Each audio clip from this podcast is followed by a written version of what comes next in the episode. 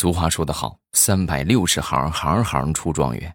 问各位一个问题啊，你们觉得这个三百六十行，就各个经商的行业当中，死亡率最高的是哪一个行业？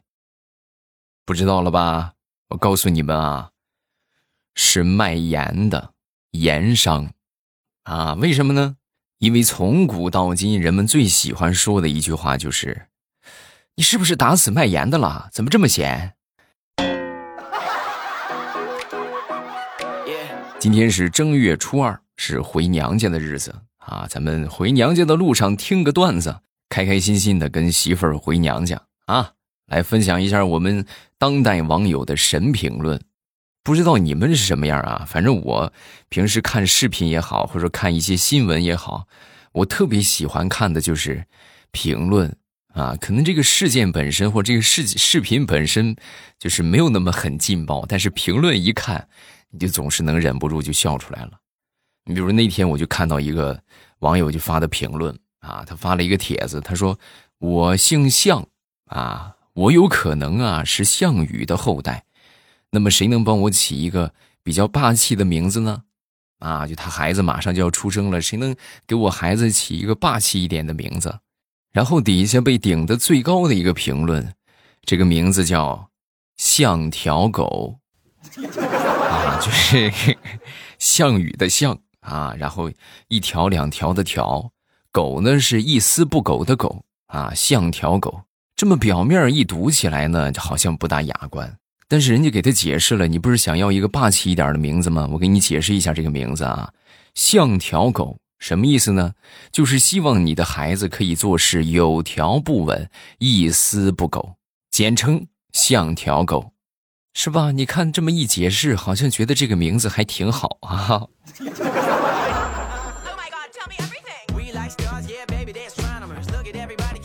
再说大石榴前两天生病了啊，那天下楼去买东西，无精打采的去买早饭、买包子啊。然后这个卖包子的小伙呢，本着热情招待的原则，是吧？当时就热情的打招呼：“哎，那个美女，哎呀，你看你这么漂亮，我就给你便宜一块钱。”啊！说完之后，这个大石榴当时就回了一句谢谢，但是临走的时候呢，突然觉得这好像有点虚伪啊，就觉得这个卖包子的有点虚伪啊。当时就反问了他一句：“你刚才喊我什么？啊，我喊你美女啊！你敢不敢给我发誓？你要是骗人的话，你一会儿下地狱，你敢不敢？”当时这个小伙脸上就现出了面对死亡的恐惧。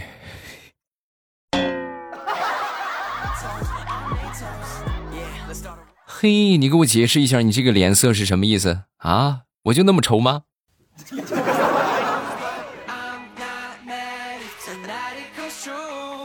生活当中高血压的人群特别多，那么我就我最近我就总结出来一个事情啊，就因为我身边有一个朋友，他也是高血压，然后呢，他属于是急性子，我通过他，我就深切的觉得，这个人呐，这个急性子的人不能得心脏病啊，啊，不能得这个高血压呀。啊为什么呢？因为他每回吃这个降压药，降压药大家都知道吧？如果家里边有这个高血压的话，一般都是一次吃吃一粒或者半粒，对吧？就每天稳定的控制一下。然后我这个急性子朋友他是怎么着呢？就每回买回来这个降压药，就看着就来气，啊，当时就说：“你说这降压药非得一天吃一片你直接打开瓶一瓶干了不就完了吗？管一个月多好，还一天吃一片烦不烦呢？”大哥，你可千万别这个样你这要是一瓶干了，咱说你那不心脏那不就停了吗？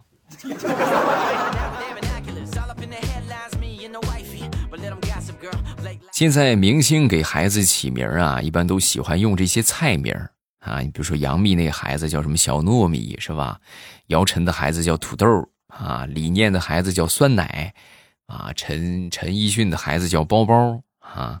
就开始流行用食物给孩子起名，所以你们说，如果这个风气吹起来的话，会不会出现这样的情况？就是不同地区的朋友会用他们当地的特色美食给孩子起小名儿啊。你比如说，咱们在成都的街头就可以看到，哎，秃头别跑，是吧？鸡爪儿，哎，火锅 又或者喜欢吃别的的，说老腊肉、豆花儿啊，还豇豆儿那么我们不妨就在下方评论区来评论一下，如果你给孩子起一个，给你的孩子起一个就是食物的名字，那么你希望给你孩子起什么名儿啊？下方评论区来评论啊。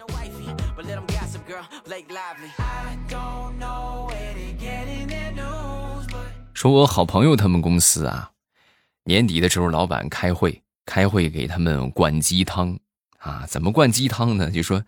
这个同志们啊，你们看啊，我这个两年之前呢，啊，这个公司呢是从我爸那儿接手的，然后当时呢，我们这个公司的市值啊是一个亿，然后经过我这两年不断的努力，同时在拿到了我爸五千万投资的情况下，我们的市值已经突破了一亿五千万了。这就属于是典型的没有鸡汤硬灌呐啊！那一亿五千万那是你的吗？那不是你爹的吗？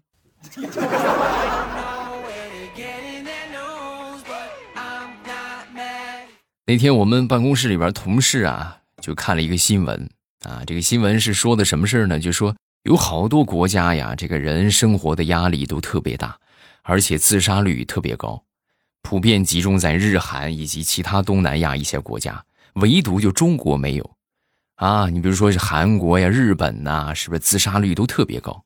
然后我们这个同事看完这个新闻之后，忍不住就问我们：“哎，你们说为什么就是日本、韩国那么些自杀的，中国就没有呢？”他刚说完，我们另一个同事就说：“就拿我给你举例子吧，我高中我就上了五年，五年高中我都没考上大学，都没把我打倒，那其他的那些那算什么事儿啊？那根本就不叫事儿。”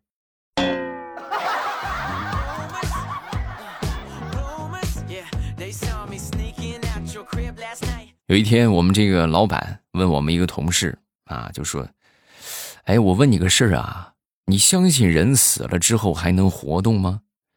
说完之后，当时我这同事一听就是啊，我我相信啊。啊，那这样的话，那我大概已经弄清楚了，怪不得你昨天请假说去参加你奶奶的婚礼，然后你走了之后没多会儿，我就在外边碰见你奶奶了。你是真行啊，你啊，为了请个假，你连你奶奶都豁出去了。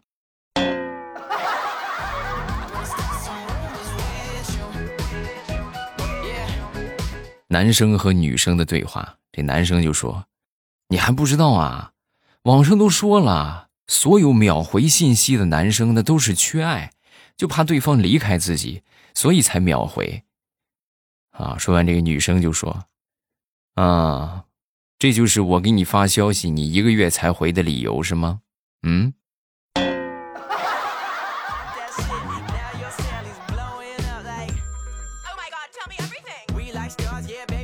我记得想当初我们上高中那会儿，我们马上就要分科了啊，就要分文理科了。然后呢，因为我们没有经验，对吧？我们头一回上高中，然后就问我们老师：“老师，你们有有有没有什么好经验啊？你可以跟我们分享一下。”就说，呃，选理科好还是选文科好？然后我们老师就给了我们一个根本不叫建议的建议。我们老师是怎么说的呢？就是你们选理科吧，像你们这样的死活你们也学不会；你们要选文科吧，以后学会了也没啥用。啊，老师你这么说，我明白了，就是我们根本就不应该上高中，是不是？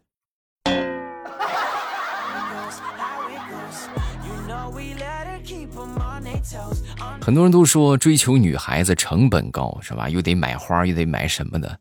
其实你们主要还是没用对方法啊！你们要动脑筋去想一想，如何用最低的成本来办到最高效率的事情。给你们举一个我同事的例子啊，这个小伙是真厉害呀！啊，给他喜欢的女孩每天送什么呢？送上就拿棒棒糖做的，那么一束就跟小花似的。就差不多十来个棒棒糖，然后捆那么一束啊，然后捆起来，每天给他送这么一束，每天给他送这么一束，坚持送了有那么三个月的时间吧，两个人就确定关系了。然后事后呢，我们这些好事的同事就算了一笔账啊，每天十个棒棒糖，一个棒棒糖五毛钱，十个就是五块钱，一个月才一百五，三个月，拢共才四百五十块钱。同志们呐，成本不足五百块钱，人家就成功了啊！所以说，世上无难事，只要肯攀登嘛，是不是？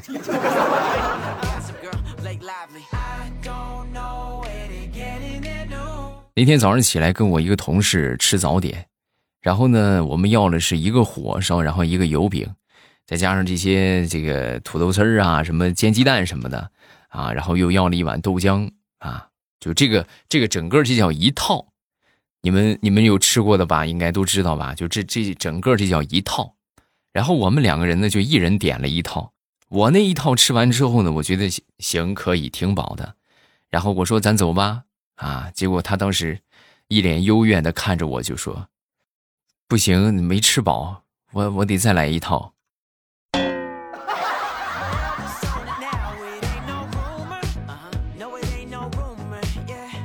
有时候我就发现我媳妇儿啊，这个脑洞挺大的。啊，那天她突然就想到了一个问题啊，就是古代的女子如何如厕？我说这个还不简单吗？那那现在怎么如厕呢？以前那就怎么如厕呗。那人还是人，那还能有什么区别？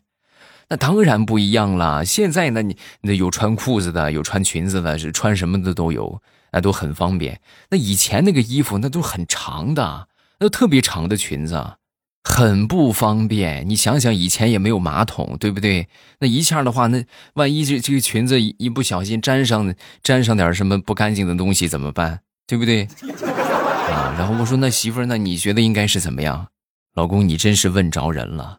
我专门研究过啊，我甚至专门找了一个长裙子，我亲自试验了一番。我觉得古代女子如厕应该是这样的：把这个裙子都挽起来，挽起来之后呢，然后就是倒到一头，然后拿嘴叼着，然后再上厕所。我说，我说为什么会有这种操作呢？你想啊，这样既不会让裙子沾到脏东西，同时你在用力的时候，对吧？你也不会发出声音。一举两得，你细品，你这个脑洞我是真服气啊，我是服服的呀。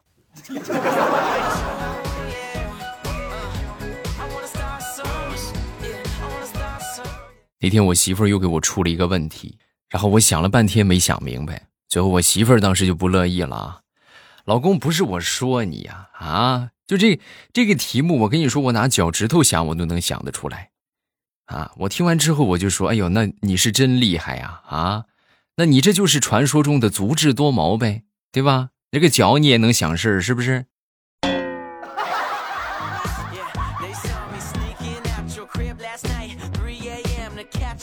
过年在家没有什么事儿，我一般都看这些直播卖东西的。然后那天我就看到一个宝藏主播啊，他是卖卖海鲜的。然后那天呢，他正在带一个，那个叫什么来着？带一个鱼啊啊！然后因为大家都逗他玩嘛，底下一片评论啊，各种各样的。其中最具有代表性的就是，有一个人就问这个主播：“请问你这个鱼有死亡证明吗？没有的话，我不买。”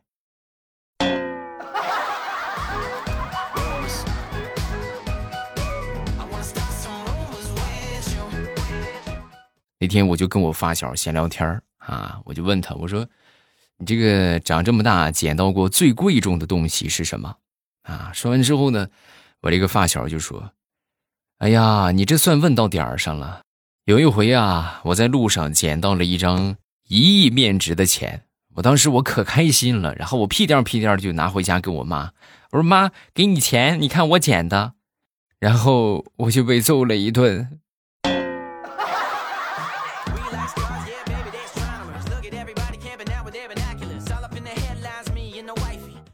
说说我一个同事吧，他那个孩子去学中医去了，学针灸。他们家人基本上被他扎了个遍了，都扎的差不多了。正好那天我去玩啊，好可算是找着靶子了。然后当时呢，就只给我刺了一个穴位啊，我这个右胳膊就开始胀疼啊，就可难受了，也抬不起来。然后这明显这就不对劲儿嘛，是不是？你这肯定扎错了啊！他儿子一看这个情况，好像也知道是扎错了，就很关切的就问：“啊，叔叔，你没事吧？没事吧，叔叔？”啊，我说没事没事啊，没事我心说，那就算是有事我也不能把你怎么着啊！你还未成年，那我只能是打掉牙往肚子里咽呗。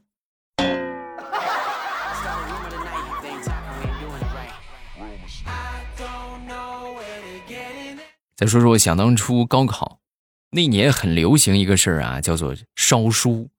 我我现在特别不提倡啊，很不提倡。因为书你即便是你你不不学了是吧？不用了，咱说你放那儿以后，你你万一能用到呢？或者谁过来借个书啊？那不能用着吗？是不是？咱退一万步说，你就是不想看了，你你这个书呢，最起码你还能卖个废纸，是不是？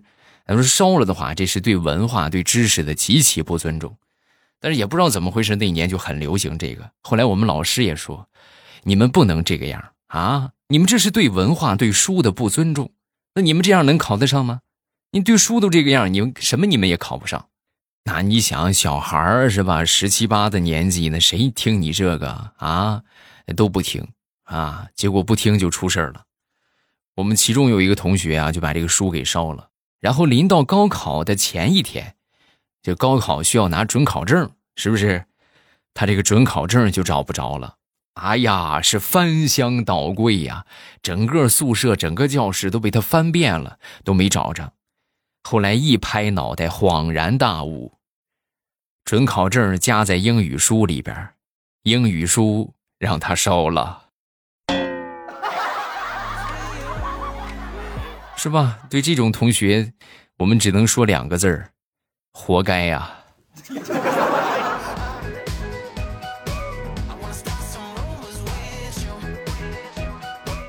哪一刻你觉得你脑子进水了啊？举一个我同事的例子啊，我一个女同事，前两天的时候啊，因为她这个儿子在班里啊，把一个小女孩给亲哭了啊，然后亲哭之后呢，老师就教家长了，是不是？你过来吧，过来看看吧，你儿子把人家给亲哭了。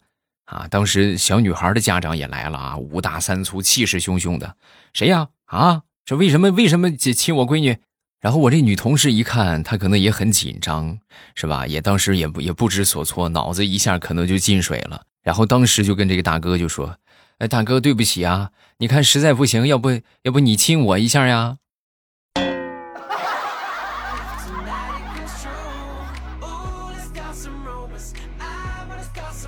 以前高中我们学校有一个田径队啊，其中有一个短跑队。那回呢来了一个，呃，挺有潜质的这么一个学弟啊。这个学弟很厉害啊，爆发力十足。然后那天呢就问他，就说：“这个你看你这么厉害，这爆发力这么强，你平时都是怎么练的？”说完，这个学弟语重心长的说：“这就要从我们村口那几只疯狗开始说起。”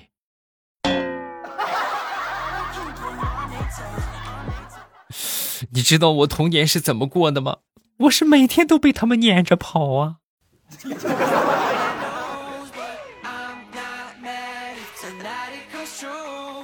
好，段子分享这么多，下面我们来看评论。首先来看第一个，叫做“未来家”的这两个字我不认识。S A M A 啊，对，欧巴你好，我是一个从小学二年级听到初二的粉丝，从晒牙齿到到一直到现在。眼睁睁地看着欧巴从青年小伙到中年的帅大叔，可以说是听着未来成长的。前几年欧巴直播的时候还经常去玩，之前的 ID 是未来欧巴的丫头，不知道未来欧巴还有没有印象？有印象啊！很久以前呢就想给欧巴写长评了，但是组织不好语言。我从小就对父亲这一个角色感到陌生。父亲就没参与过我成长，反而是欧巴陪伴我度过成长中的日日夜夜。我算是同龄孩子中比较早熟的性格，也跟其他孩子不太一样，是高敏感人格。因为原生家庭，所以心理不怎么健康，很难过的时候就靠听欧巴的呃节目度过。虽然互联网是虚无缥缈的，但是欧巴可以说是我心中很重要的人。希望节目越来越好，可以一直做下去。谢谢。也希望你开心快乐每一天，健康快乐的成长。哎，你说到这个词汇，我觉得特别有共鸣，就是高敏感人格。我发现我也是哎，就是可能别人说个什么，明明没有在说你，但是你就你就老是感觉他在说你啊，就老是想着内心就去抗拒。这确实是成长中的一个问题啊。所以说，你看，是吧？但是虽然说借人家这来举例不大好，但是还是要要要提醒我们所有在听的，就是已经呃当爸爸妈妈的啊，家里孩子还小的，你们就别老想着去挣钱怎么样？这钱啊没有头，就差不多够花，也不能不去挣啊，就是就是基本够生活，然后剩下大多数的时间还是要陪陪孩子。你们想想，你们能陪孩子的时间真的很少很少。对吧？你陪的最多的，也就是在他呃四岁之前上幼儿园之前，是天天在你身边。等上幼儿园之后呢，就是一天一回家，啊，等以后再上小学，如果如果说住校的话，可能就一个星期一回家。等上高中的话，可能两个星期一回家。等上大学，半年一回家，对吧？等以后再工作了，那可能就是就是一年一回家。啊，等以后可能再再结婚怎么样的话，就可能就是回来的就更少了。你算一算，你孩子留在你身边的时间真的很少，所以珍惜他成长的时光，好好的陪陪孩子啊！哎呀，我这我这个人就真的心很软啊，真的心很软，就我属于典型的那种什么呢？就是五大三粗的样子，但是我却长了一个很柔软的心啊。好，今天节目分享这么多，大家有什么想说的，都可以在下方评论区来留言，我们都会在第一时间分享大家的留言。然后，如果觉得段子不够听的话，大家可以去听小说。我们这个小说的收听方法是直接点一下我的头像。你们现在正在听喜马拉雅，不是点亮屏幕，然后点击一下我的头像。哎，就可以进到我的主页，然后往上翻，你就可以看到好多的有声书专辑。喜欢听什么，直接点上订阅，然后听就可以了。目前免费的是《一狂天下》，然后呢，热播的呢是《农女福妃别太甜》啊，这本小说很棒，大家千万别错过。我在小说评论区等着各位来互动。放假过年没什么事儿，听听小说，开开心。喜马拉雅，听我想听。